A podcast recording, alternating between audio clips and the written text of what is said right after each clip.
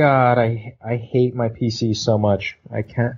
I mean, I know it's it's not. It probably not isn't great to start with a gripe, but this thing is so frustrating. Well, you had to restart it before we could even record, so that's why it's on the top of your mind. Well, it's I had to restart it twice. Um, the first time I had to restart it was just to get Trello to sync properly, um, because for some odd reason Microsoft Edge does not like to sync um, non-proprietary like Todoist and, and and Trello kind of sync whenever they want to. Um, as opposed to on my Mac where they sync in real time. Uh, so it's that's pretty monumentally frustrating. And then after I got Trello to to sync itself, then Skype killed itself, so I had to restart it again. So it's it's been an adventure, dude. Always is, always is with the PC. It seems. Actually, I yeah, have so. I have been uh, relieved of a few frustrations with my PC this week. They uh, they set out an update that fixed my battery problem. Oh, I was going to say, I thought you had chucked it out a window or something. So now you no longer have a PC problem. That would be the quickest way to solve all of the problems. well, at least now I can go to I can go somewhere with my Surface and not have to bring a power cord. Yeah, yeah, yeah. Wow, monstrous. Uh, speaking of Trello, I just wanted to tell everybody that we're using that for live communication during the show now.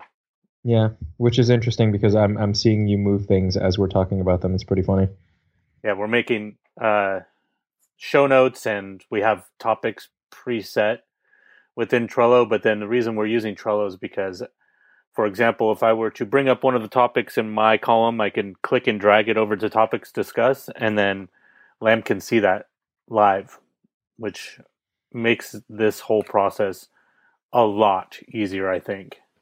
I'm also presetting the ability to add cards as I talk about them too, so we'll, we'll see how that works out.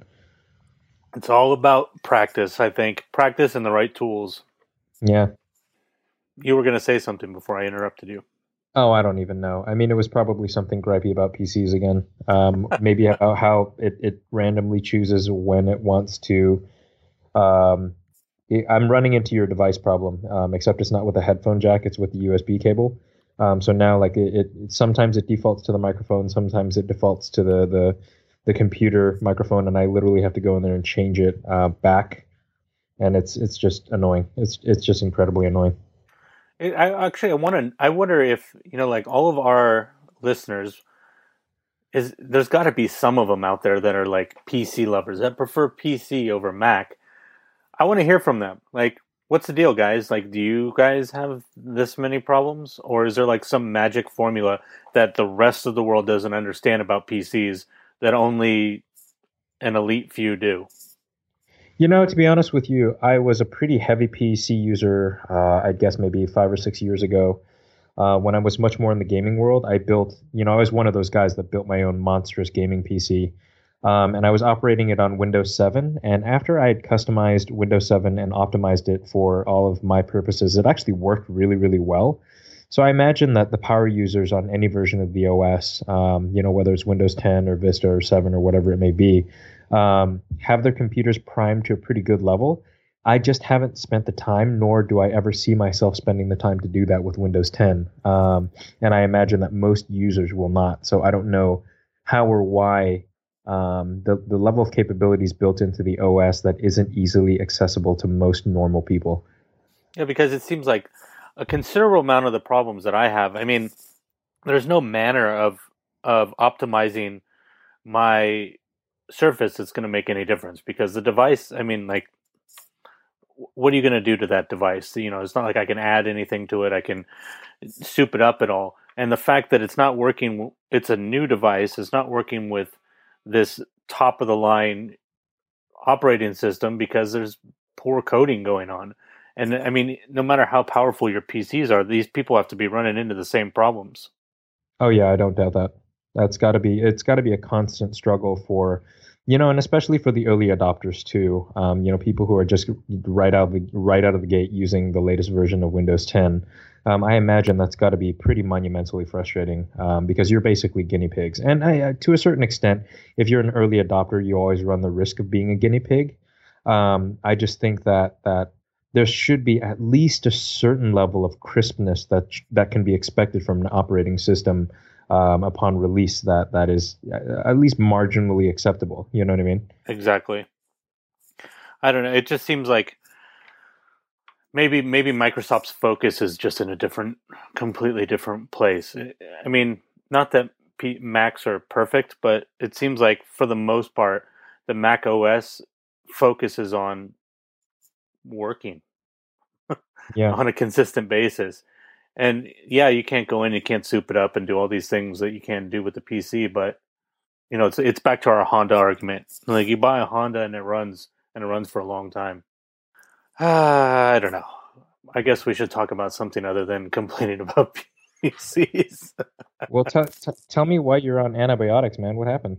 Uh, it's nothing I want to talk about with our viewers, our listeners. Okay. yeah.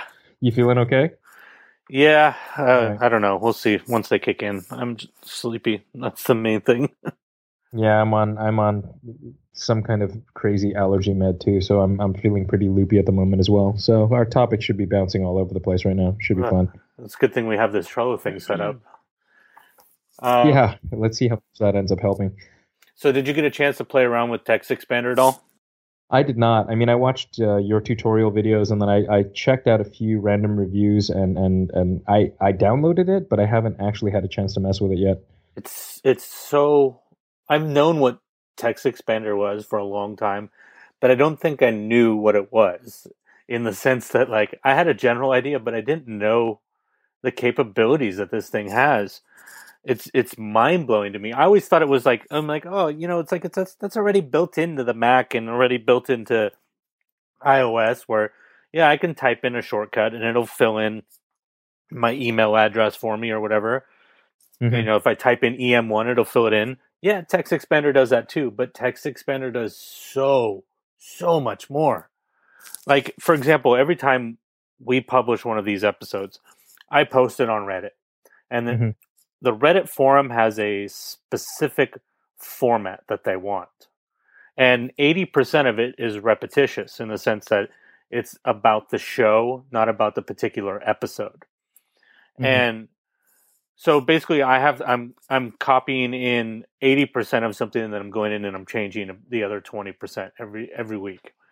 And that's not a huge deal, you know, I had it saved in OneNote. Well, with text expander, I can save that into TextExpander and then I can set it up to where it's called a fill-in form. So basically, when I drop it in, you know, I type in whatever the shortcut I have for it while I'm in Reddit. Boom! It fills everything in. Then it, I have a pop-up, and it asks me to fill out the twenty percent that I'm missing, and then boom! It puts it all in there for me. Mm. And it's just incredible, just incredible the things you can do. Like for example, in the videos, you know, they're showing people using it for emailing their clients. You know, okay, you have a standardized letter form that you want to send to your client, but the product and the customer name are going to change every time. Use a fill-in form. Boom, fills in the whole letter for you. You type in the customer's name, you select the product, email goes out to them, and it's personalized. And it mm-hmm. only took you 15 seconds as opposed to a couple minutes. How much pre pre hand setup work do you have to do in order to make it so that it recognizes all the things that you're describing? All it is is what you type in. So it's it's literally like it's as fast as you go in. On the PC, you have to use the browser. They don't have mm-hmm. like the app isn't um, it's not a standalone app. It works throughout Windows in all of the apps that you mm-hmm. use. It works, but they don't have a standalone app for editing your shortcuts, which is not a big deal at all. Um, but you go in basically, you know, you want to make a new one. You go in, you go, okay, let's make a new one. Here's what I wanted to say when I when I use my shortcut. Here's what I'm going to title it, so I know what it is. And here's a shortcut. Save. Done. Mm. That's it. And then the, the fill in stuff isn't much harder. You just say, "Oh, I need a fill in thing here." Okay, and it's all it is is dropping short codes in, but it's dropping the short codes in that fills the stuff in for you. And it's, I mean, for things that you're typing over and over again, For example, how often do you type type HTTP colon forward slash forward slash? A Mhm. lot, right? Well, make a shortcut so that when you type in HTT, it fills in the rest for you. Interesting. That's All- crazy. All of those little seconds right there. I mean, imagine how much time you're going to swallow back.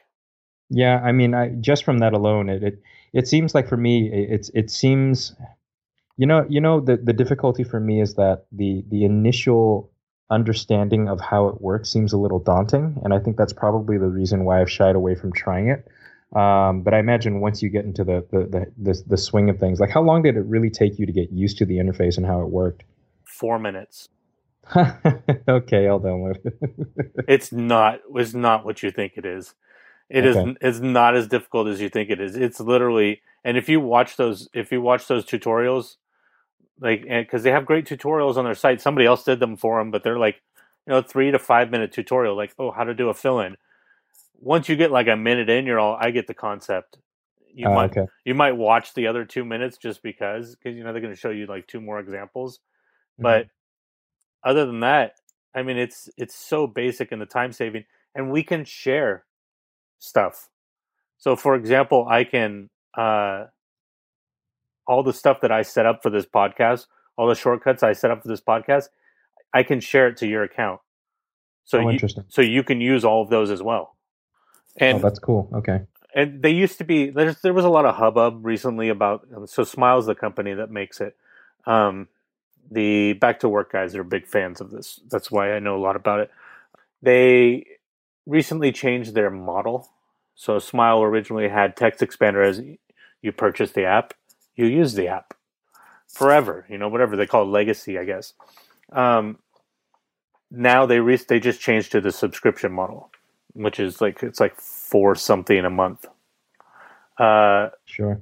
and people freaked out and it's it's kind of ridiculous and silly but you know whatever people are going to freak out about anything and everything which actually transitions us to a topic that is worth mentioning as well the instagram rebrand and people freaking out about a rainbow icon Yeah, I think it's so inconsequential. I mean, don't get me wrong. The the interface changes are are more consequential to me. They're you know, for a guy who uses um, Instagram for quite a few different purposes, uh, very few of which are personal, um, having a consistent interface is kind of nice. Um, and especially from my perspective, um, I felt like the things that changed didn't need to change. Um, well, for for the first thing that was a little frustrating to me was how messages worked or comments worked within um, the, the, the, the, the messaging feature, uh, not the messaging, in the comment section. If you tagged another person's name, it now defaults you to sending them the person a personal message or sending them the the image itself um, in a direct message versus just tagging them directly in the post. Um, and that doesn't seem like a big deal, but it's an extra two clicks for me on my phone whenever it is that I want to share a post with someone or tag someone in a post, and that's that's kind of annoying. That's that's one of you know a Hmm. couple of different features that are, are different from what I'm used to when it comes to how Instagram's interface allows me to communicate with other people within the scope of a post. So, I mean, I don't care about the icon. Um, the notifications are, are a little more bubbly and happy. So, I guess for, for pure visibility's sake, it makes it easier to, to see the notifications on your phone or separate them from other notifications. But overall, I don't really care. I kind of, I mean, I'm not gonna lie, I kind of dig it. Like, it's it stands out. There's a not. A, I mean, I have so many green and white and blue apps on my phone. I mean, like, it seems like everybody has got to make an icon that color. So to have a crazy different icon, sweet. It's in a folder. I, you know, I have it hidden in a folder. I look, I'm like, there's Instagram. I can spot it Mhm. while it's Mhm. tiny in the folder. I'm cool with that. But in the long run, even if I didn't like it, I don't care. Yeah.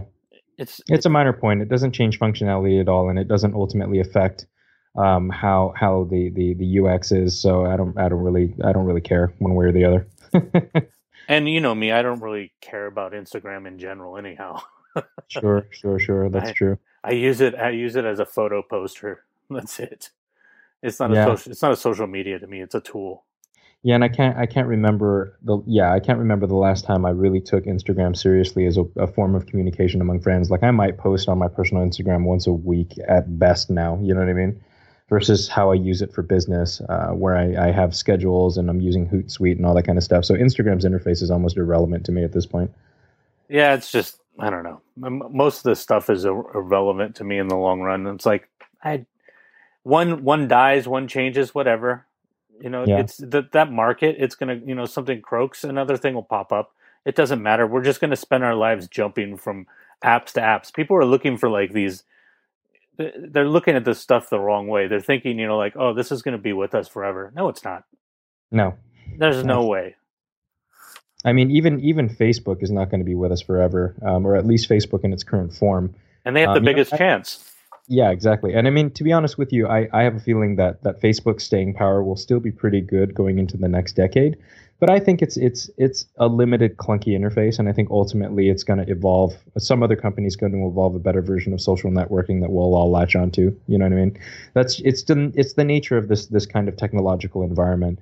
Um, there's almost there's almost no true mainstays other than hardware, and even the hardware um, has a tendency to evolve past a, a certain a certain obsolescence, um, and then we adopt the next thing as as what we consider to be, um, you know, everyday technology.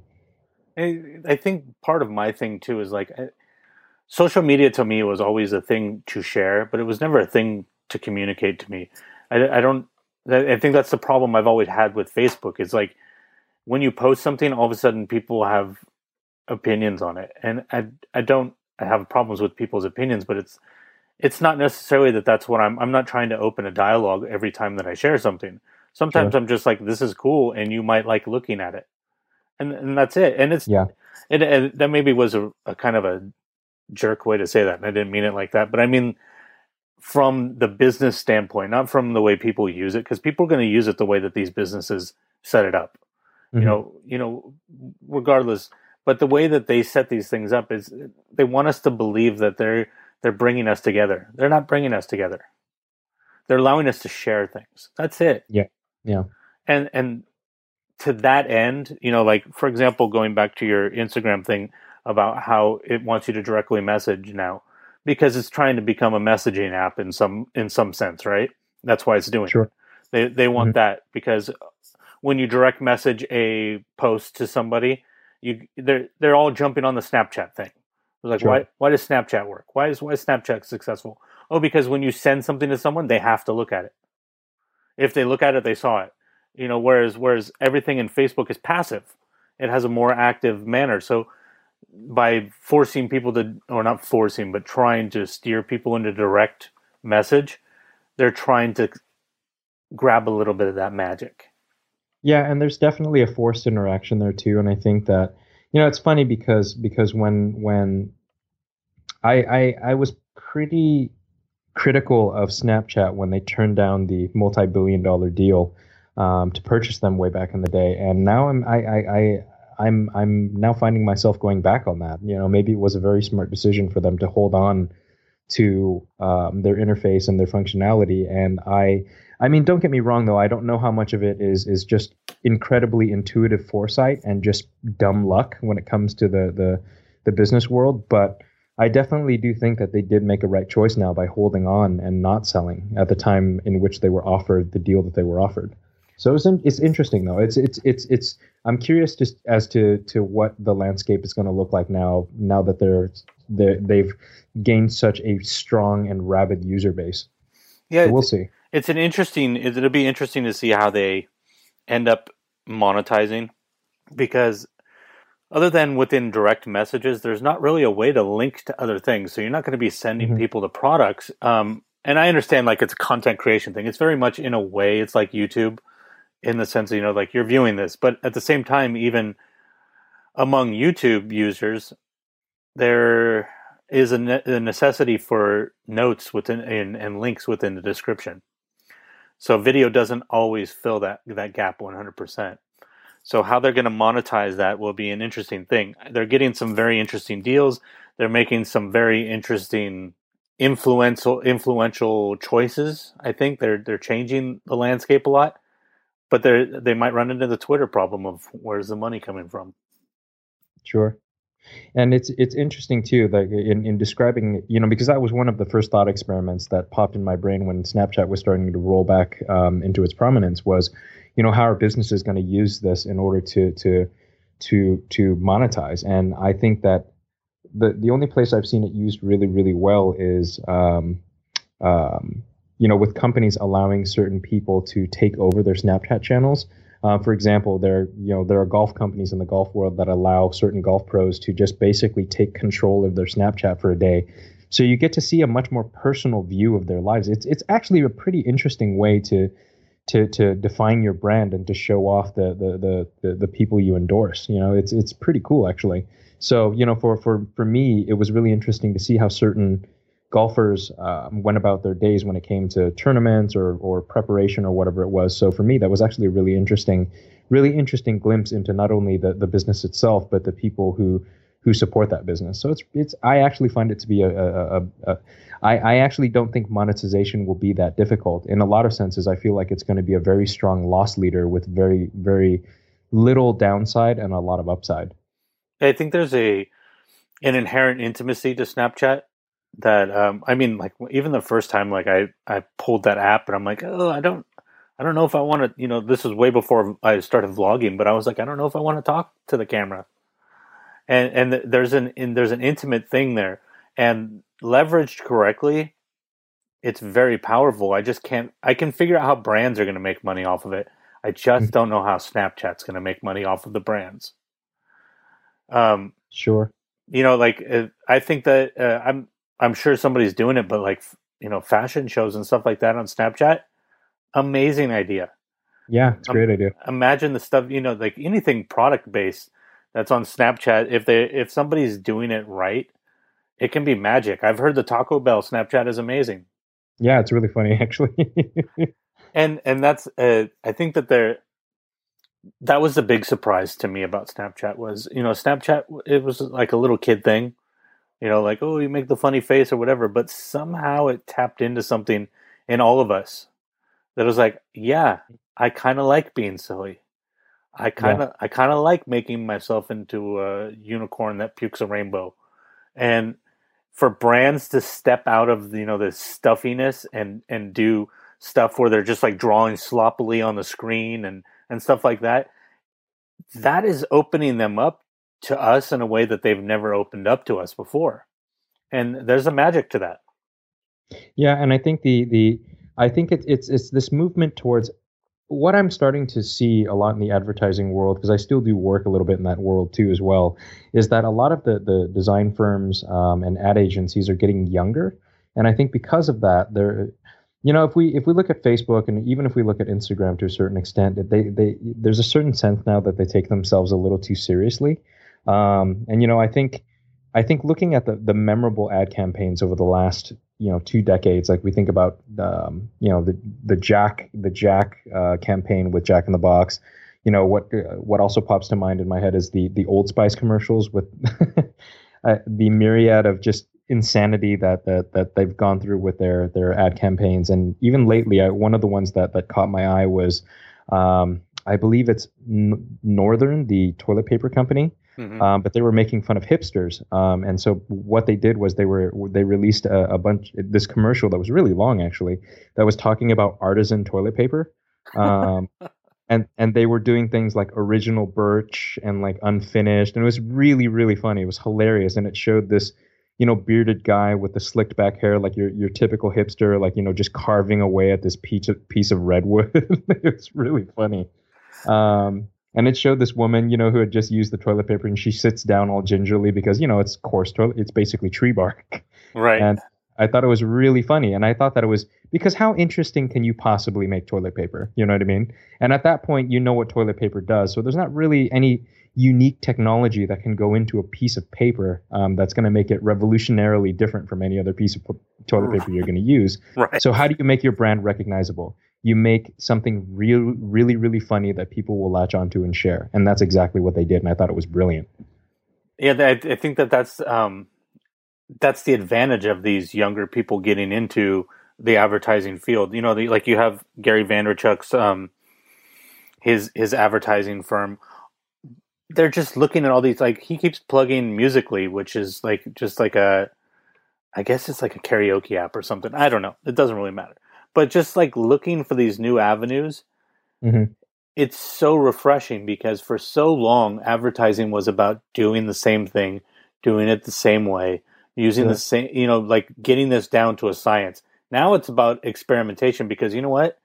With the internet, you would think that we would have more analytics, but in reality, the more analytics you get on stuff like this, the less information you have.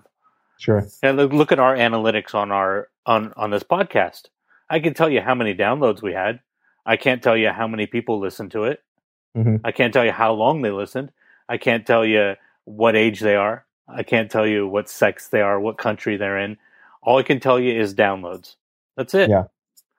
And it's it's it's the same with social media, all these other things. You know, like Snapchat, there is no analytics. You just you know, it's like, did people view this? Yes.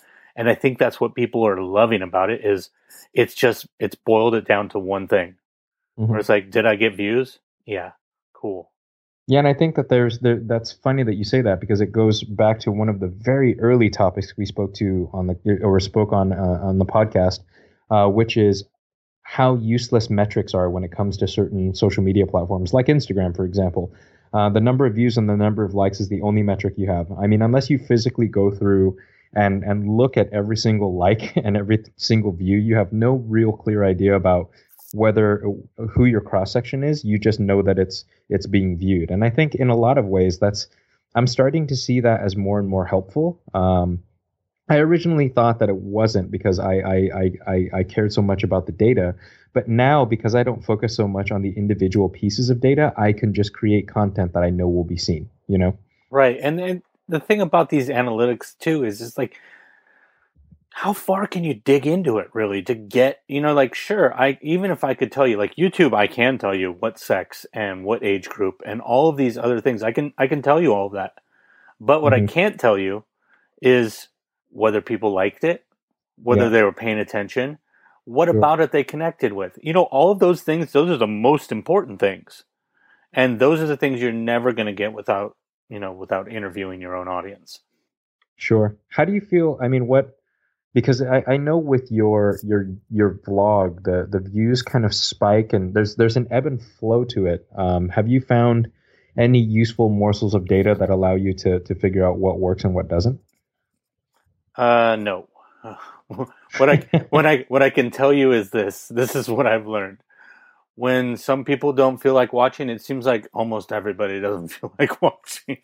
wow, that's weird. That's got to be a timing thing. That's you know, and it's weird. There's um there's a weird phenomena that I've been noticing. It it, it keeps evolving and changing. You know, like I used to. People talk about the first uh, 24 hours of YouTube video is the most important, and it definitely is. There's no doubt about that. But I've noticed that uh, for my vlog in the last maybe two weeks, hmm it's expanded to almost 36 hours. I will get, I will look, and sometimes I'm like, whoa, that got like no views. And then I just, you know, move on. I'm on the next vlog. And then when I'm going through YouTube to do something else, I'll see everything all grouped together and I'll see that one video that had like no views. And I'm like, whoa, that was the biggest video of the week. All of a sudden it got a ton of views, but it happened way after that initial 24 hours. I think with vlogs, it's a little different. I mean, I think that the viral video thing definitely matters much more within the first 24 to 48 hours. But with vlogs, especially if your your viewership is consistent, I think that people watch it when they can. Like I know with me and your vlog, for example, I I, I typically end up not watching them on the days that they're published. I usually watch them. Um, you know, I, I binge them two or three at a time, and I usually do it at, at the beginning or the end of the week. So I know that that at least from that perspective, because the the content you can expect the content to come out at a certain time, that I have no real sense of urgency to watch it right away. So that actually makes sense. Yeah. I mean, for example, like I'm looking at, at my YouTube right now, and I've got five of Casey Neistat's videos in the bank that I haven't watched yet, and two of Wheezy Waiter's. So you know, so like I'm I'm doing it myself, and it's true when you're putting out daily content. It's hard it's hard to believe that people are going to watch it every day. They Yeah. they might watch all of them, but they're not necessarily going to watch them every day. Um, Yeah. I try to because it's really fun to you know check in, especially on Casey and and because he's inspiring. So just to see him once a day, it gets me going. But obviously, I've gone five days, so I'm not pushing too too hard for that. Uh, speaking of YouTube, uh, that steers us into a topic I wanted to bring up. um, YouTube is building in a messaging app within. This actually relates to the Instagram thing too. Mm-hmm. And to me, this makes a huge amount of sense because actually, at one point, I had tweeted YouTube and said, um, "Is there a way for creators on YouTube to communicate to each other better?" Mm-hmm. Because you know, some like you've got your, especially in the vlog community, you've got your fellow vloggers. These are you know these are your, as I called it in my video, my YouTube gang and you're you're checking out their stuff, you're helping them, they're helping you, they're checking out your stuff. But sometimes you need to communicate and you don't want to do that in the comments of a video. You know, especially like if you're planning a collaboration or something, but you might not know these people well enough to be like, here's my phone number. Sure. So I seeing that they're making a messaging app, I think that's huge. But I, I, I still think they need to, to work on the way the comments work. It's it's really, really hard to keep up with comments as a YouTube poster unless you go straight up to the internet and you go to the video and scroll down. You know, like, and that's using all the notifications to keep up. It just doesn't work. You know what I'm really curious about? Speaking of messaging, this is kind of off topic, but but on topic in a weird kind of way too. Is I'm I'm curious as to which one of the the the the viewing platforms, uh, you know, Netflix, HBO Go, Amazon Prime, which one's going to have a live messaging feature first? Um, the reason I'm really curious about that one is, can you? I think something that's really missing from from a lot of the experiences that we have with TV shows is the ability to sit in the same room with friends and watch something. You know what I mean? So I actually, I'm I'm curious as to whether or not anyone's actually going to try that. Oh, there was there was some. Uh, I can't remember what it was called. I think it was called Glue, and then it became something else. There was a sort of social media. It was it was an earlier time, so it might not have fit into that bubble. Um, but essentially, the you would follow people just like you do on a social media. But when you would um, watch a TV show, for example, all you could do on this thing was I'm watching this or I'm reading this, mm-hmm. and then you could talk back and forth with other people who were watching it or reading it at the time. And it that I think it was ahead of its time, but you're absolutely right. And if I were to put my money on it, I'd put it on Netflix. Netflix is they're the they're the they're the ones who's always ready to go into no man's land first. Everything yeah. everything everybody else has done is followed them. Yeah, but I am still concerned for Netflix. I mean, it, the, Netflix is definitely one of those companies that's very similar to um, Facebook in the sense that we always make the natural assumption that they're always just going to be around. But I'm curious as to how far HBO Go and Amazon Prime are going to give them a run for their money when it comes to to the, the future of, of, of you know live stream or um, uh, of, of streaming. Uh, just because I mean I know that the war is kind of brewing between everybody, and a lot of it has I, I am I'm, I'm frustrated. I, I remember one of the notes that I saw of yours, um, which is hilarious because this is all happening real time, and I'm watching you move things in Trello. uh, it's it's fascinating. It's one of the things that I actually wanted to talk to you about when I saw the original note, which was, you know, to this day there is still no um, there is still no Amazon app for Apple TV. Um, the Amazon Prime Video app still has no Chromecast support, and I wonder how much of a war is, is is is brewing in the background when it comes to how these streaming these streaming companies are ultimately going to, you know, draw up the landscape when it comes to the content. Well, I wasn't aware that there was no Chromecast support. That's kind of strange, though. I mean, what, what competition is there? Yeah, I don't know. I mean, I mean, I guess Fire TV. Yeah maybe there's there's no Chromecast support, um, and also which is weird because for for Netflix there is Chromecast support and YouTube there's also Chromecast support. So I don't know how or why Amazon's um, video team decided not to do that. I think that they're making a lot of mistakes. Like that the the choice not to be on Apple TV for this long is mm-hmm. stupid. I was actually literally just reading something maybe an hour ago um, where somebody was saying that they thought that the reason that Apple I mean that Amazon had chosen not to do an Apple TV app wasn't for the same reason that everybody thought. Everybody thought it was like a you know a a middle a big middle finger to Apple. Um, in reality, what this person was saying, they thought it was about the percentage. Mm-hmm. You know, because Apple would take thirty percent. And looking at Amazon's track record with Apple, I believe that that's probably true because um, if you look at the Kindle app, you can't buy a Kindle book in the Kindle iOS app You have Sure. to sign on to Amazon, buy it, and then go back to your phone or iPad, and now you can now you can read it. What I think that what Amazon is gearing themselves up to, and this is a lot of this is a lot of background stuff um, that a lot of people don't really pay attention to. But Amazon is one of the biggest um, cloud companies in the world. So a lot of the, the cloud backbones that a lot of companies operate on are are Amazon uh, Amazon clouds. Mhm. And I think that there's, I think that what Amazon is attempting to do is is is forcing people into their ecosystem before the ecosystem exists.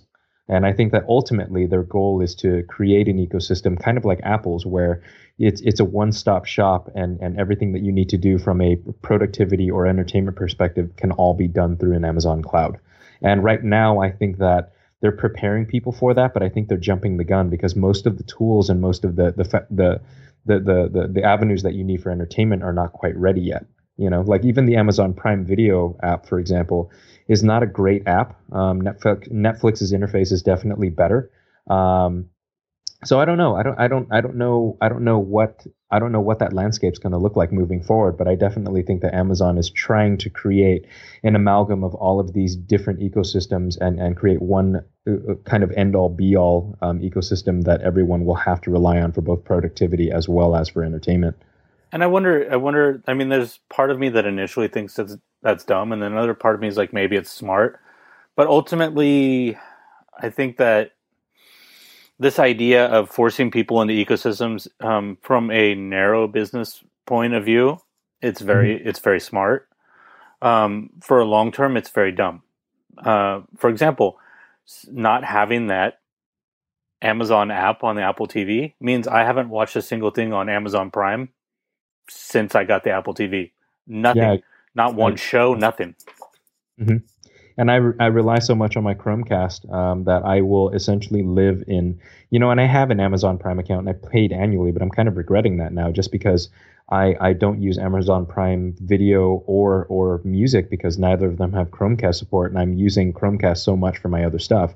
You know, I don't want to watch my my Amazon Prime movies on my phone and I I also don't want to open it up in a browser window and because you can still you can you can actually still just Chromecast from a browser window from Right. the Chrome browser itself.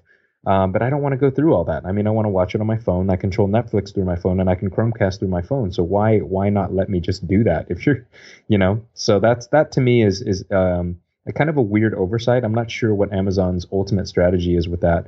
But if they're gonna if they're gonna force people into an ecosystem, that ecosystem better exist. There's a lot of, and that's why I think that like some of it is smart business choices and some of it's just bad because there are certain things where I'm like, no, this is proof that they don't that are not maniacal enough to have a beautiful plan. For example, like if, like just looking to like okay, you want to watch a TV show in Amazon Prime, right? It pulls up the episodes a la carte, which is just like if I type in, I go in and I type in, um, I don't know, Firefly. It's not going to just go, here's Firefly the show, and then I click on that and show me all the episodes. It's going to parse out every single episode, and I have to scroll through the interface. This and this is on their own website. Scroll through the interface, go to the next page, go to the next page until I find the episode I want. And that's not not good user interface in any way, shape, or form. yeah, that's bad news. And another thing that baffles me too is that YouTube's app on Apple TV. There's no way to like a video. Mhm. That's the core feature of YouTube is liking videos. Yeah, that's kind of a surprise to me. I'm shocked that they didn't do that. Um, It's not like it would be hard. It's a two button system. Like, dislike. That's it.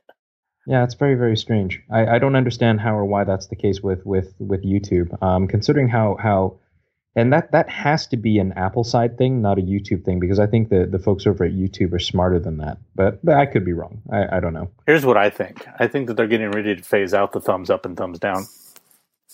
Uh, the reason I say that is because I know for a fact that they've been focusing their analytics, um, not their analytics. I'm sorry, they've been focusing their the the way that you get featured as a YouTuber um, is based on a score, mhm. and the score used to be based on views and likes. now it weighs heavily more on watch time and subscriptions. So a channel that has more subscriptions and longer watch time, it's based on percentage, obviously. So, like if I have a five minute video and people only watch 30 seconds, I have a low score. But if I have a five minute video and 90% of my people watch all five minutes, I have a high score.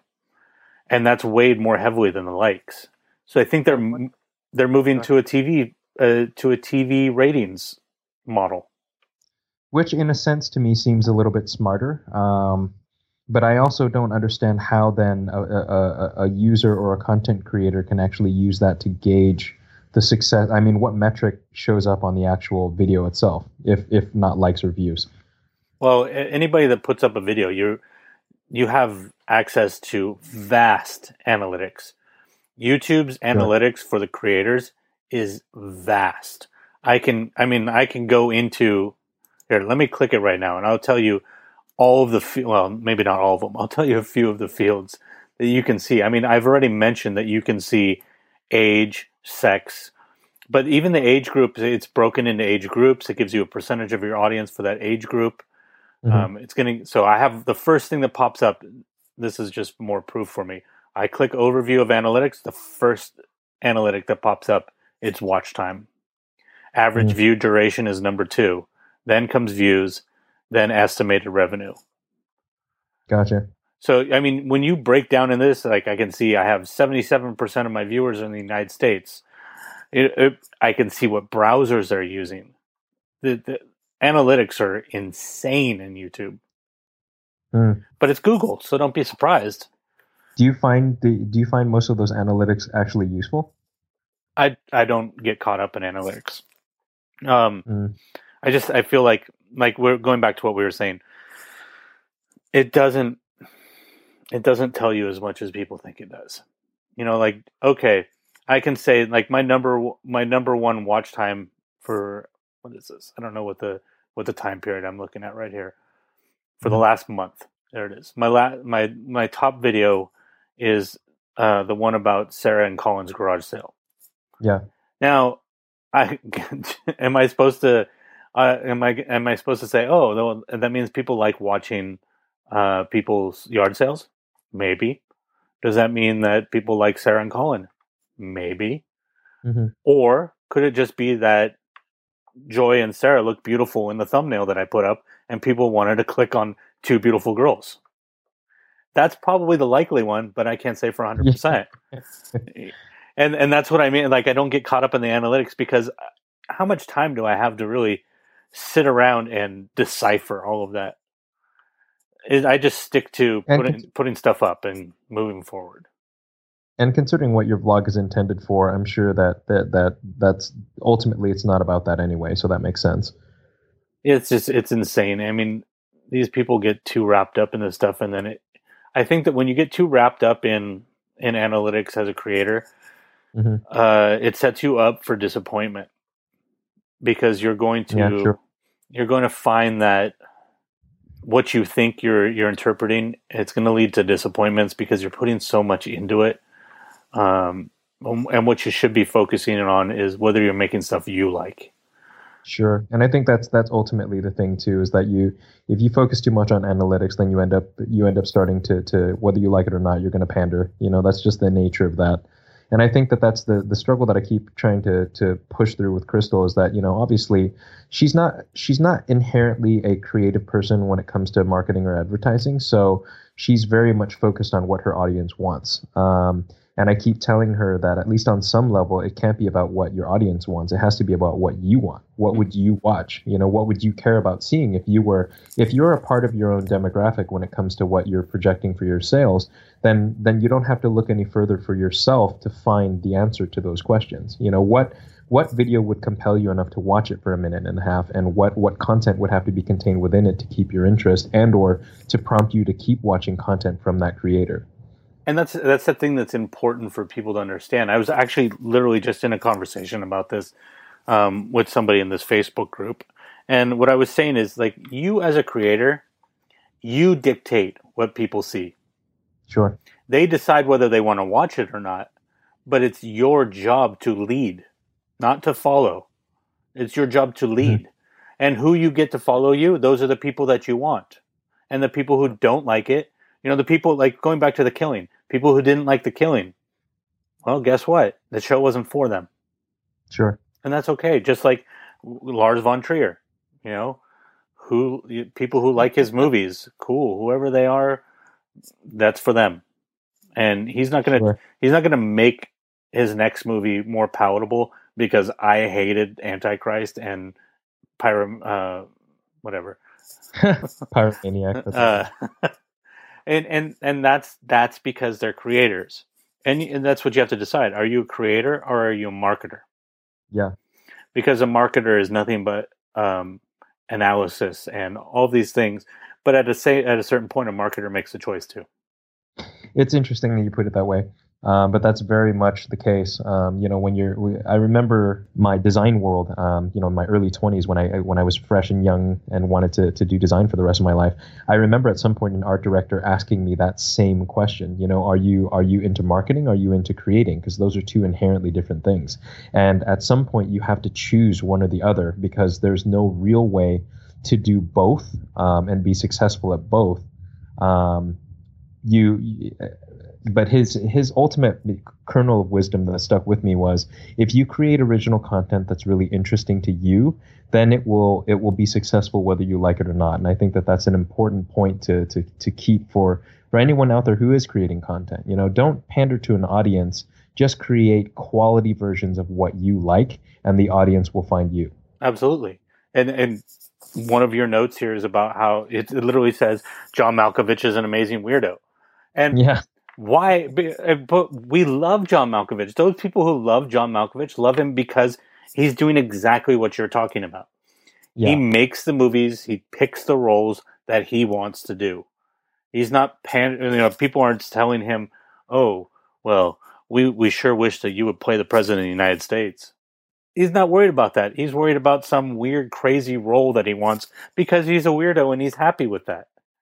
And that's yeah. the way we like him too and it's funny that you say that because I, I, I don't really think of John Malkovich when it comes to content creators, but you know he's he's very much his own content creator in the sense that when I see Malkovich's name attached to a movie, the the chances of me watching that movie have exponentially increased. You know, like I think there's there's one out there. Um, there's a movie called Rounders. Um, I was going to bring it up too.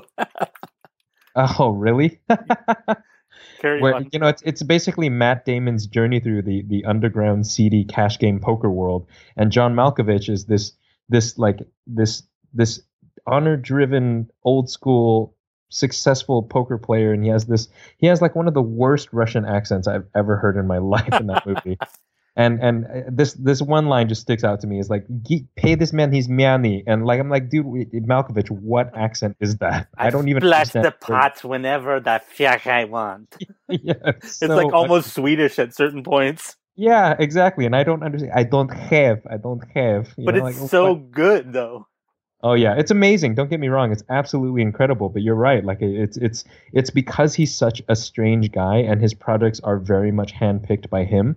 So in a in a very in a very defined way, he is a content creator, even though he is he is the both the creator as well as the participant when it comes to the content itself. Yeah, and I mean he's I mean acting is creation. You have to create a character, and you sure. have to embody that. If you're a good actor, um, you have to embody that character. You have to bring them to life. And oftentimes, you know, a lot of people don't know, but these actors are building backstories of these characters that you're never going to know anything about but they've mm-hmm. built it up, especially if they're method actors. Sure. Um, which I'm is I don't think Malkovich is a method actor. I don't know if he is. I feel like I would know that if he was. Um, what have you been watching? Um, I went and I watched um, uh, Civil War, uh, Captain America, uh, Civil War, um, and I feel about Civil War like I think you might have felt about Age of Ultron from the Avengers, um, in that it was probably one of the most fun movies I'd ever seen. Um, I absolutely loved that movie, and I loved I loved it on many levels. Um, and I, I highly it it in my opinion thus far is the best Marvel movie um, in that collection, and that is saying something considering how much I liked some of the other movies. Wow! So that that one's definitely on my list of. I mean, I thought Age of Ultron was pretty good, but Civil War just blows it out of the water. It is such a good movie. Um, and you know it's it's it's a movie that is accessible by all ages but still has an air of seriousness that that adults can can really gravitate towards. Because i think for me that's where the force awakens kind of falls short um, in that it's not really adult enough for me for me to to take it seriously versus um, a movie like Civil War, which dealt with some very interesting social issues, um, on top of being a very fun action movie, and it also injected humor in parts that I didn't think were possible in a movie as serious as it was. So I actually really really liked it. I'm I'm chomping at the bit to see it, but I hate going to the theater. Oh, I hear you. I had I had to go see it on a random Monday. I, there's no way. I, I, I steer clear of, of movie theaters on opening weekend like plague. So I didn't even attempt to see it on the, the opening weekend. I waited uh, uh, at least four days later. but I did go to the theater recently. I, I went for Mother's Day because my mom wanted to go to see a movie, and the crazy, the weirdest thing happened to me when I'm in there. I've never experienced this before, and it, it's just a symptom of, of modern times. I'm sitting, it's a small theater that we went to, and I'm sitting in my seat, and there's like two, I think two rows in front of me, and then there's that gap. You know, there's always a gap of seats for the mm-hmm. walkway. There's the gap, and then there's people down there, and then two two rows in in front of that gap. There's this this woman, and she's watching television on her phone while we're waiting for the movie to start, um, which is fine, you know, whatever. But it's kind of trippy, like mind blowing, where I'm like, she's watching TV, waiting for a movie. But then I realize that she has it loud enough and the screen is big enough that I can watch too. and she's watching Bones, which is a show I enjoy. Mm-hmm. Um, but then I realized that she's watching episodes from this current season, which I haven't started watching yet and I realize that I am trapped in this seat, and this woman is po- quite possibly about to ruin a season of a TV show for me oh, because oh, I can't not hear it. And as much as I'm trying to listen to you know the people around me talk and stuff like that, and not look at the screen, of course that's what my brain wants to hear. My brain sure. wants to see, and that is a weird, weird experience. Wow, that's interesting. I never. Uh, yeah, I guess that makes sense though. I mean, I'm shocked that you didn't have headphones in. That's kind of odd. What movie did you end up going to see? What'd you guys watch? Uh, Mother's Day. That's that was what, what the movie was called. Really? Yeah. I, I, had no idea that was even a movie. Me neither. It wasn't mm. half bad considering that I expected it to be 50 times worse. Um, it was kind of funny. I don't know. Nothing I want to talk about. But what I do want to talk about comic book wise though is so you remember I complained about that Justice League cartoon mm-hmm. And how oh I didn't complain, but I said it wasn't as good as um, the Marvel Avengers cartoon. Mm-hmm. Uh, I have to eat a little bit of crow on that because the second season of that was pretty fantastic. Like there was a few episodes of this Justice League cartoon that I was I found myself looking up at the screen going, whoa, this is is this for kids? And and it just it was very well written and very dramatic, and huh. and I was it, there's I'm I'm at a loss for words. It just kind of blew me away, and then because of that, I started watching the Flash TV show, and I don't know why. I just think I just saw it and I clicked it, and it's really good too. Like really good.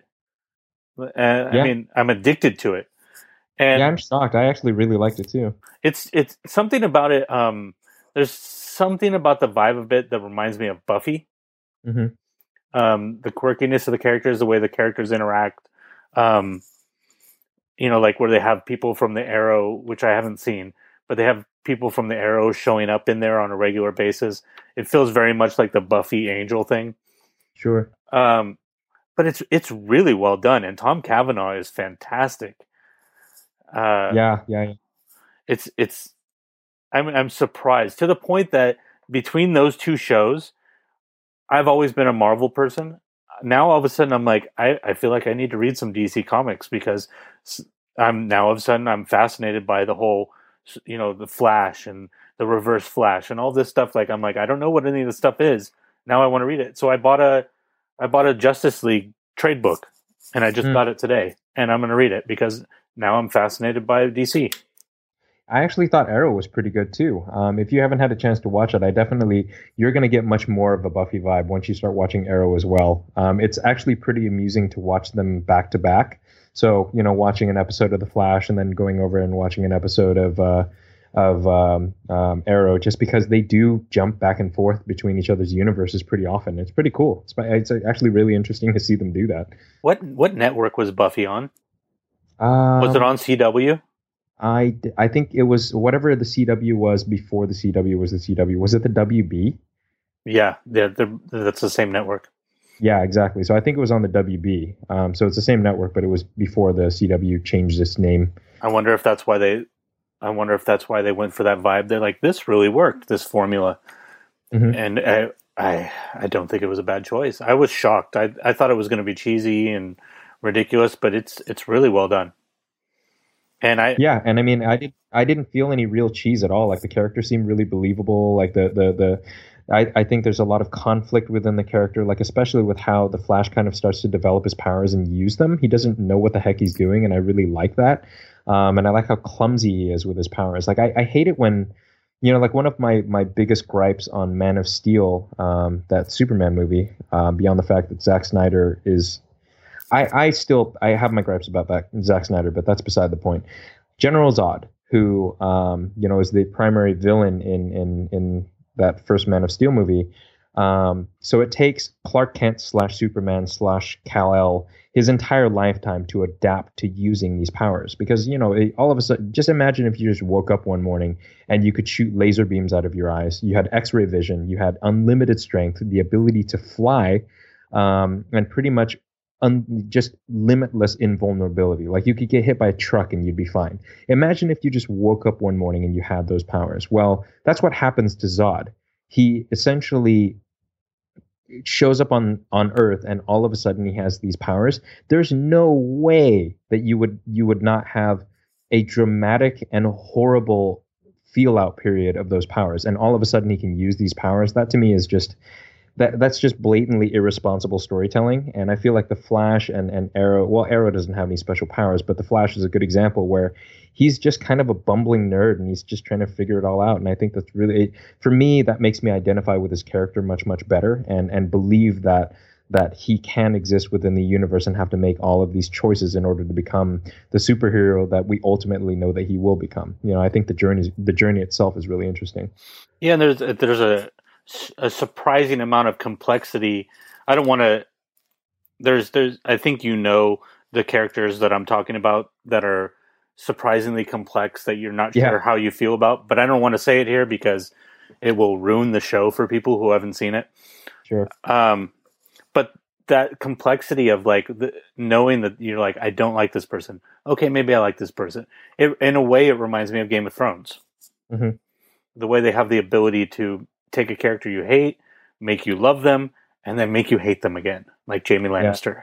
Yeah. Oh, I love Jaime Lannister still, though. I know a lot of people. You know why I, I, I like Jaime Lannister? Because when I read the books, I could always kind of see where he was coming from. So I could get why he was a jerk. I mean, it doesn't justify why he's a jerk and why he's so callous and heartless sometimes, but I get where he's coming from. So I can't hate him. Um, I even kind of I kind of like Cersei Lannister because she ultimately is just trying to protect her kids in a weird kind of way. yeah, know? she's so, one of those other dually complex characters where you're like, yeah, absolutely. I hate you, but I totally get you. You know who I've always liked though? Tyrion. Tyrion. Tyrion. I've always liked. I mean, Tyrion's just awesome. I was just saying that to somebody. I think it was two weeks ago when I was watching the second episode of this season. The one character that they could kill off that would have me stop watching the show is Tyrion. Yeah, I think that's me you were talking to. oh, it might have been. I might have said it to multiple people too. Oh. I tend to repeat myself. You know, you know. I, it, just on a total side note, you are so fast at Trello that I I can't even hope to keep up with you.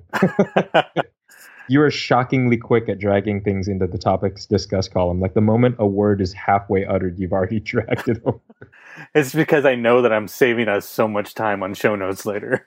Jeez, it's so good. It's it's amazing to watch you do that. Um, so yeah, I, I I'm very curious to see because I I ultimately think that Marvel has done such a good job of tying all of these things together and even planning their next phase into phase four and phase five and and having all these shows on Netflix. You know, um, it's funny because we we think of we think of all of these different phases of the Marvel universe um, and how finite some of these conclusions may feel. But a lot of these are just preparing for things that are ultimately going to happen more in the future, which is interesting to me. Um, so I'm curious to see, you know, where the the the defenders go, what happens with Daredevil, um, you know, where they go with Luke Cage and Iron Fist and everything. So I mean, it's it's it's it's cool that that these other characters that we've known to grow and we've we've grown to love um, in the movies have have taken their arcs as far as they've gone. But I really do think that that because they have done such a great job at at creating such a complete universe that once these heroes have kind of had their time in the MCU, that we're ultimately going to transition into an even cooler version of that moving forward. And I think that DC has done the opposite and done such a terrible job at it that I I I find I find myself not even halfway interested in in a Justice League movie. Um, and I and I I hate to say that because some of those characters are pretty beloved to me. You know, like the the only thing the only bright spot for me now is the the DC the DC shows um, on on the CW like Arrow and and the Flash and ultimately strangely the Batman the the Ben Affleck the Ben Affleck Batmans that are coming out. Uh, beyond that, I don't even care. I don't care at all. I heard Gotham's pretty fantastic. Yeah, it's pretty cool, but it, there's the problem is there's no tie-ins. The the the the, the universe isn't cohesive, you know. Mm-hmm. So there's there's no you, like for example, when I watched Civil War, the Civil War was basically an Avengers movie, um, but it was it was an Avengers movie with a much broader universe. Like they're introducing Black Panther, for example. They're expanding on Wanda Maximoff, so you know Scarlet Witch gets a lot more more more time on screen, and and and so the universe is really cohesive and there's there's a lot of avenues for people to plug in characters that make sense within that universe. The dc universe despite having bright spots that are are are, are individually crafted um, among these various shows they have absolutely no way of tying them together. And i think that that's blatantly it's it's just short-sighted. Um, and i think that ultimately that's the reason why marvel is just going to completely dominate the landscape when it comes to comic book movies. For a while I think at a certain point, uh, anything that gets bloated and overrun at a certain point will just, who knows what will happen. And it's it's completely possible that they've set themselves up to a point where it's going to feather out to where it might not even be manageable. Um, I just I think that uh, I wish when I you know you mentioned the Justice League movie, and I'm like I I wish that they would have done exactly what you're talking about. Though, like why not take I don't know what the guy's name is who plays Flash on the TV show, but why wouldn't it be him? Sure. He, he's great. Exactly. Exactly. Exactly. And I know that they, it's all business on the back end and all of that stuff, but it would be cool. And I don't, I don't know why it doesn't happen more often. Um, this whole Marvel thing is huge, but I've heard rumors that it's even going to get more, more immense. Well, yeah, because I mean, the the one guy controlling it all, uh, Kevin Feige, is is I mean, I, I think he's brilliant, and I think that there's it's it's very games of Game of Thronesy in a way, um, in the sense that um, as big as you think some of the storylines are in the very beginning, like season one, season two, you think things are pretty big, but it just gets bigger and bigger and bigger. And as much as it seems completely unmanageable and so monumental in scope, somehow the creative team holds it all together really well. You know, like for example, um, the next phase uh, in the the MCU is going to include Doctor Strange, um, who's going to have his own trilogy apparently. Um, Black Panther, who is shaping up to be a really, really interesting character and almost a Tony Stark replacement in a weird kind of way. Um, and so, uh, and Guardians of the Galaxy, which apparently in in version or in part two is going to get way bigger in scope. Um, I think that they're pulling it off really well. Like I thought, I thought Civil War would be a giant convoluted mess just because there's so many different characters. But I think that the thing that you just mentioned, where you know they've kept the same characters going for so long in these movies that you know them so well, you know there's not a lot of backstory that's necessary. There's not a lot of character development that's necessary because all of these characters have already been developed. You know who they are and you've become very familiar with their motivations. So the marvel universe because of how it's built has given the creators within the the the, the creative teams the ability to to tell stories without having to tell a lot of backstories. And i think that that's really really interesting and very unique within the mcu you know? Yeah, but the rumor of the thing that's big that's happening is that Fox, Sony, and Marvel Entertainment are going to come oh, yeah, into, yeah. to a deal so that there will be crossovers between possibly the X Men and the Avengers, and Fantastic Four will be allowed in to play. Which would well, hopefully, hopefully that happens because Kevin Feige has done such a better job of of managing the the Avengers side of the the Marvel comic universe that it would just be amazing to see him take the reins of the X Men as well. I mean, the I love Bryan Singer as a director, but he's got a few duds in there. And I mean, I hear that that um, Age of Apocalypse, even though I haven't seen it, I hear it's a giant mess. So I I would love to have Kevin Feige just take the reins of the entire MCU and control all of it. Yeah, because I've I've heard that a lot of the talks are discussed, and uh, Fantastic Four is the one that comes up because every time they've done the Fantastic Four, it's been a flop, and Fox is just not good with that property. And and I think they've come to a point where they realize it. They thought the last one was going to be a okay, and it didn't do well at all. So I don't know. It it'll be interesting to see what happens. It's definitely it's definitely nothing anybody ever expected. it's well, it's huge. As a, as a comic book fan, it's kind of annoying, especially from the Fantastic Four perspective, because you know Reed Richards ultimately becomes a very important person in a lot of the storylines that the Avengers ultimately, um, you know, the the Avengers are ultimately involved in. So it was really crappy to to watch these bad versions of the Fantastic Four time after time after time. Like it's really disheartening to me as a comic book fan. So, you know, if, if they go into phase five or phase six and they start introducing the idea of secret wars, which is something that, a storyline that runs in the comic books, Reed Richards and Doctor Doom actually end up playing huge parts in that. Um, you know, even in the Infinity Gauntlet slash Infinity War, which is ultimately going to be the next Avengers chunk of the the movie franchise, movie franchises, you know, Doctor Doom and and and Reed Richards are in those too. So I'm very curious as to see how they're going to manage those storylines, leaving those pivotal pivotal characters out of it. You know, well, they've done it before. They've definitely done yeah, it before. True. I mean, there's always a way around it. That's I mean that's the thing that pisses off comic book fans, I think. But you know, who cares? and that's dumb. I, I agree with that. I think that's totally stupid. Like for for me, I've been a comic book fan for most of my life, and I I know my comic books pretty well, but I also understand that when you're making movies and you're constructing storylines that are that are particular to the movies, they have to they have to be crafted differently because you don't have 180 issues of something to tell a backstory. Right. So I don't care at all. And all of those people who hold on to these these these ideas that characters are supposed to be true to a certain version of themselves. Like I mean, even if you look at a character like Iron Man or Captain America or Wolverine, even throughout their own publication histories, they've changed dramatically. Totally. So which so which version of Wolverine is it that you're holding on to that makes it so that the version in the movies is ludicrous? You know what I mean? That's just so asinine of an idea to me that I I anyone who says that kind of stuff to me is someone I instantly tune out. I mean, what's what's the point of taking a comic book or a book and interpreting in it into another f- format, into another medium, if all you're going to do is make it exactly the same? Exactly. Why not just stick with the book? Be like, hey, you really like the comic book, keep reading it. Like, why make the movie? And you know, to be honest with you too, and this is, eh, I don't care how many comic book fans this pisses off, but a lot of comic books aren't good. You know, they have stints with writers that aren't great. Um, they have artists that aren't wonderful. So throughout the publication histories of a lot of these characters, they've taken some really crappy turns. Um, and so with the the Marvel comic universe, there there is a certain sense of responsibility that you have in crafting a character that's better because you literally only have two hours to do it. So to be honest with you, in almost every version that I've seen of a comic book character, like let's say Captain America, for example, throughout his publication history, there have been some bright, shining moments in that character's development, and I think that they've been great. But if you took the the, the summation of all of those those various storylines and arcs and combined them, I still don't think they're as good as how they were crafted in the MCU.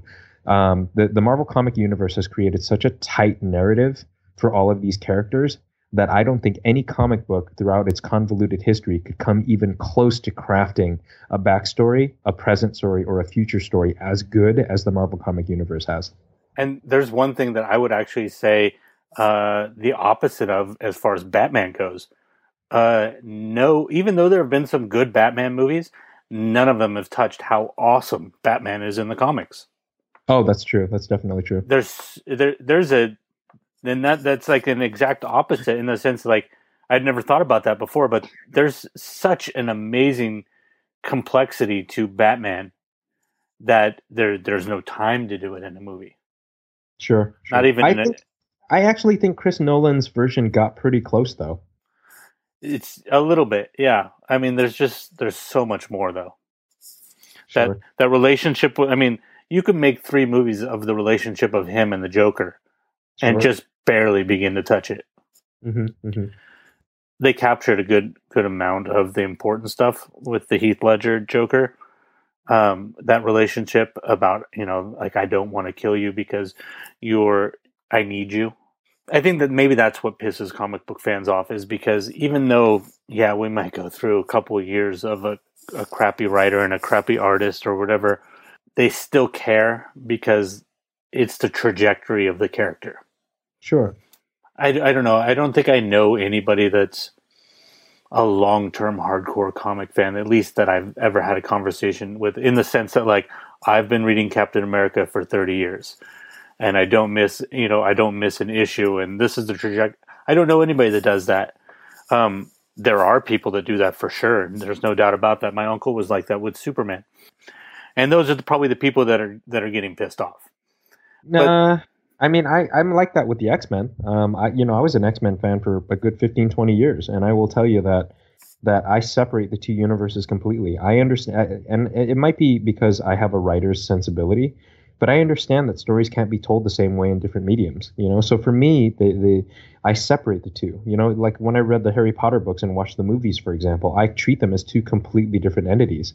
Um, and also, you know, I've read the Game of Thrones books and, and I compare it to the show, and it's it's it, it has similar plot points. I mean, sure, the, the the story is kind of headed in the same direction, but it's a completely different medium, so you have to tell stories differently. Not only that, but in a, in and and and the the Game of Thrones books are huge books. They are huge. Um, and so, you know, there are characters that are left out, and there are certain places that are left out of the show that are in the books. And I know that there are plenty of fans that complain about that kind of stuff, but it's just not physically possible to tell that story the same way. And see, I haven't read all of the Game of Thrones books. I've only read the first one.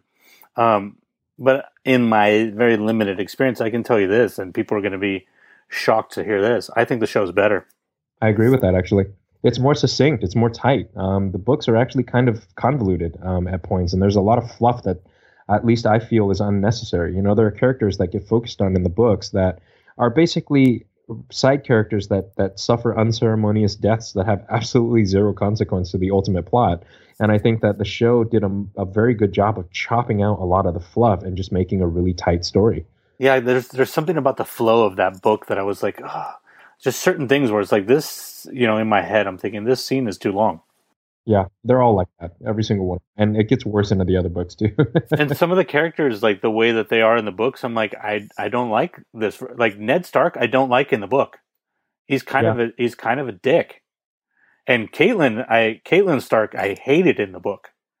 The way she treats Jon Snow and the way she thinks about him, like I didn't like her as a character at all. And in the show, I loved both of them.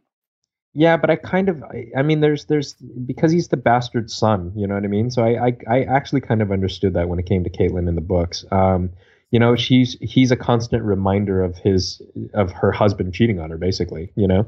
So, so I guess from that perspective, I get it. Um, but yeah, no, I, I hear you. I mean, I, I, I, I kind of tend to disagree on that one just because I do, I do like the characters in the books a little bit more. Um, or at least uh, certain characters like Ned Stark, for example. I didn't mind him that much just because, you know, in in in the books he's a very principled guy, and in the show they touch on that a little bit, but not to the degree that they do in the books.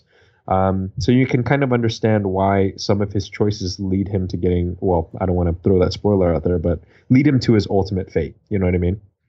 Right. I don't know. Maybe it it just didn't click with me. I Sure, just some of the sure. character, even like Tyrion had a weird has a weird thing to him in the. He's not as charismatic in the books. Yeah, I agree with that. Actually, I like Tyrion. I I definitely like Tyrion's character um, in the the show much much more. Peter Dinklage is amazing. That guy. yeah, he's. I just think he's one of those actors that is finally getting his due that he's deserved probably for far too long. Sure, and he's and he his his version of Tyrion is is akin to me to um, Alan Rickman's version of Snape. Um, in that you know it- he defines that character to me now. When I think of Tyrion Lannister, I cannot picture another human being in the world being that character. Exactly, yeah, it's and that- amazing. that's that's a sign of good casting. Absolutely. Oh well, let's see. Well, we got a few minutes left. Anything you want to throw out? Well, we haven't touched much on uh, what we're reading or what we're listening to, um, and I think that both you and I should definitely talk about what we're listening to because that new Radiohead album is absolutely amazing. Oh, I think I've listened to it like twenty times already. Oh, easily, yeah. I mean, I, I played a round of golf earlier this week where I basically had headphones on and I listened to it pretty much four times in a row continuously.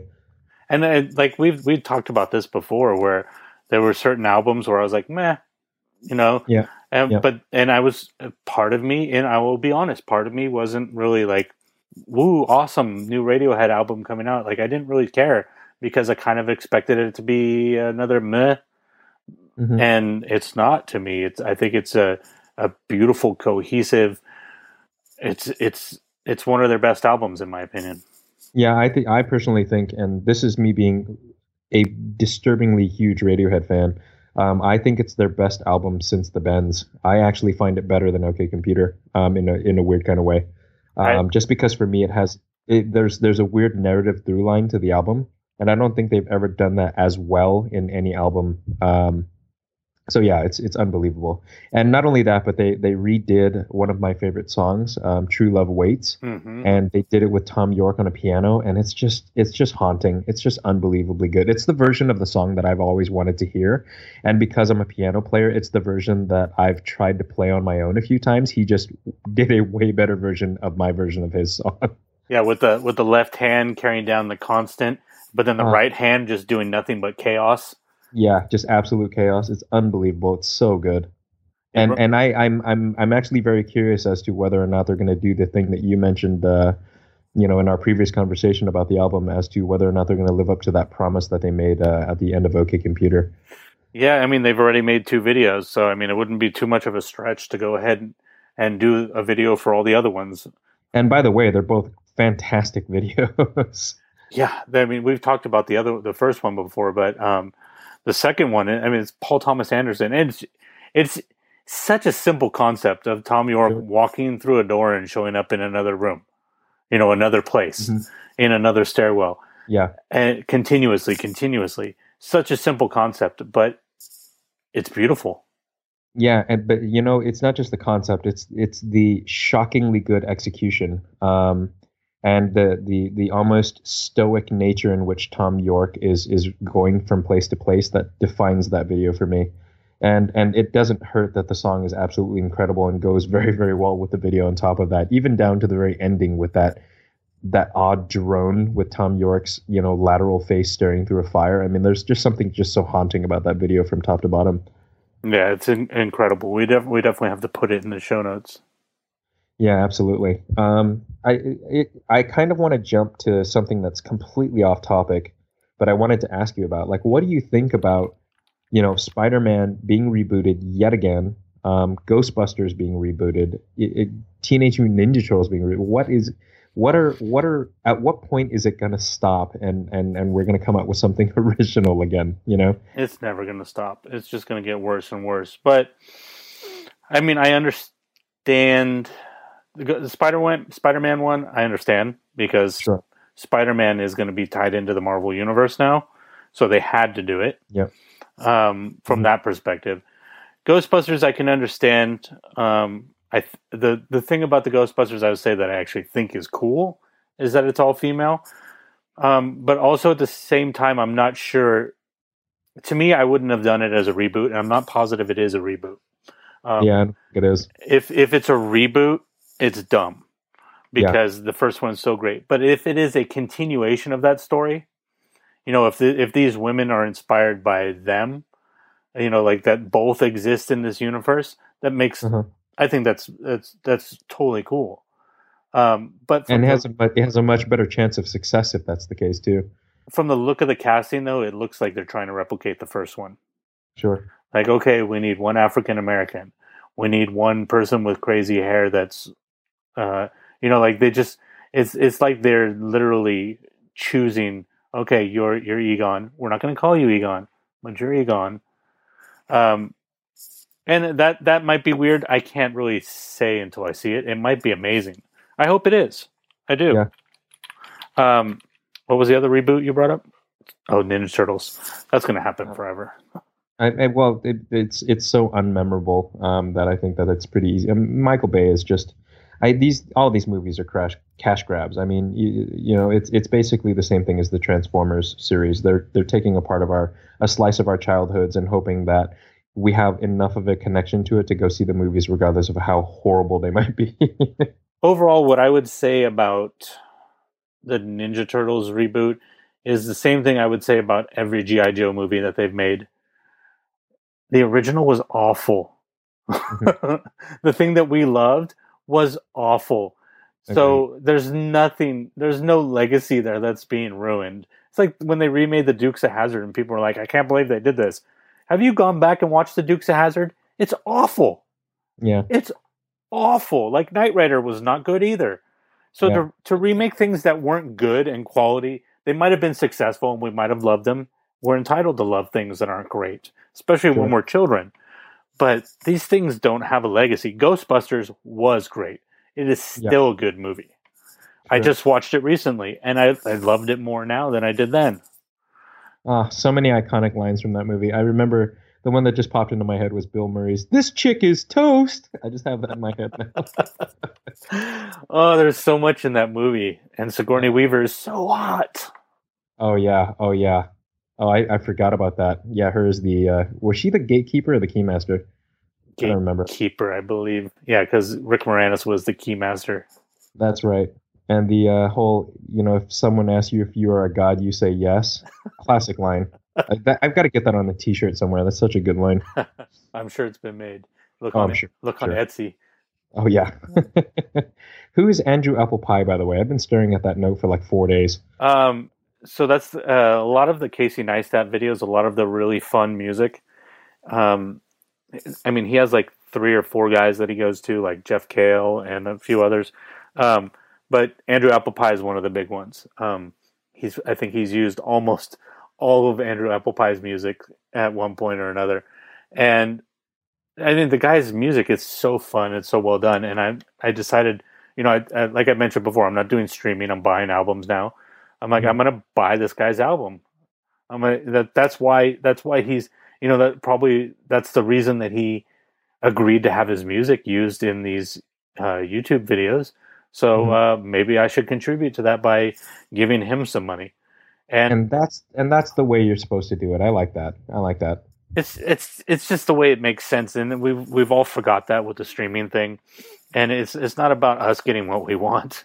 It's about supporting creators. Going back to our Patreon thing from last week, but it's a great album. I, I would recommend anybody anybody that's watched um, multiple Casey Neistat videos and has liked the music. You've probably heard Andrew Applepie, and you've probably heard some of the songs that are on this album. It's the self-titled album, and I, I just had a lot of fun listening to it, and that's what I was listening to until I bought the Radiohead.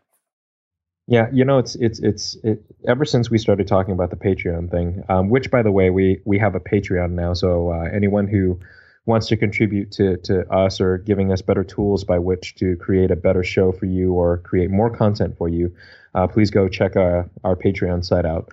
Um, but one of the things that that really sticks out to me is the the whole supporting the artists again. Um, you know, I, I take for granted the fact that like, you know, when it comes to to how um, Spotify and the rest of these streaming services work that it's very convenient for me, but it's not very convenient for or, or lucrative for the artists that are involved. Like I, I remember talking to quite a few of our friends who are in the music world um, and who are producing music saying that it's just it's it's it's an infinitesimal amount of money that they make from these streaming services. So you know for anyone who re- out there who has any of the streaming services um, if you really like an album um, take the time and go and buy the album from the artist themselves just so they can continue making great content because otherwise guys like andrew you know apple pie cannot continue to make cool stuff for you. So please do that. We need to all go back to that and focus on it. And let's let's let's remind ourselves that when iTunes came out, it was a big deal about how little money the artist made from iTunes because it was a smaller percentage than what they made selling albums, physical albums. Mm-hmm. And streaming is even less than that. And it's way less, by the way. it's it's literally like you have to listen to the song about a hundred times for them to make a nickel. Yeah, yeah, and, it's it's it's ridiculous. And, and it's it's you know like YouTube, it's it's impossible to make good money on YouTube unless you're the size of Casey Neistat or larger, and streaming is even worse than that because I I mean I th- I think you make a dollar on YouTube for every thousand views. Sure, that's just incredible, incredible. Yeah. And and I mean to be honest with you, like I I I mean, I understand, and I mean, I understand that the, the world is the, uh, different now, and the landscape is different, and we've we've taken the, the chunk of money that we would have spent towards buying albums, and we've diverted to other things. But I really do think that in order to make it so that artists, and not just the big ones, you know, and I think that's that's where that's where that's where the the, the disparity is the most obvious, is that you know, for, for people like Lady Gaga or Radiohead or whoever they are, and you know, people who get billions of views or, or listens anyway, it's not that consequential.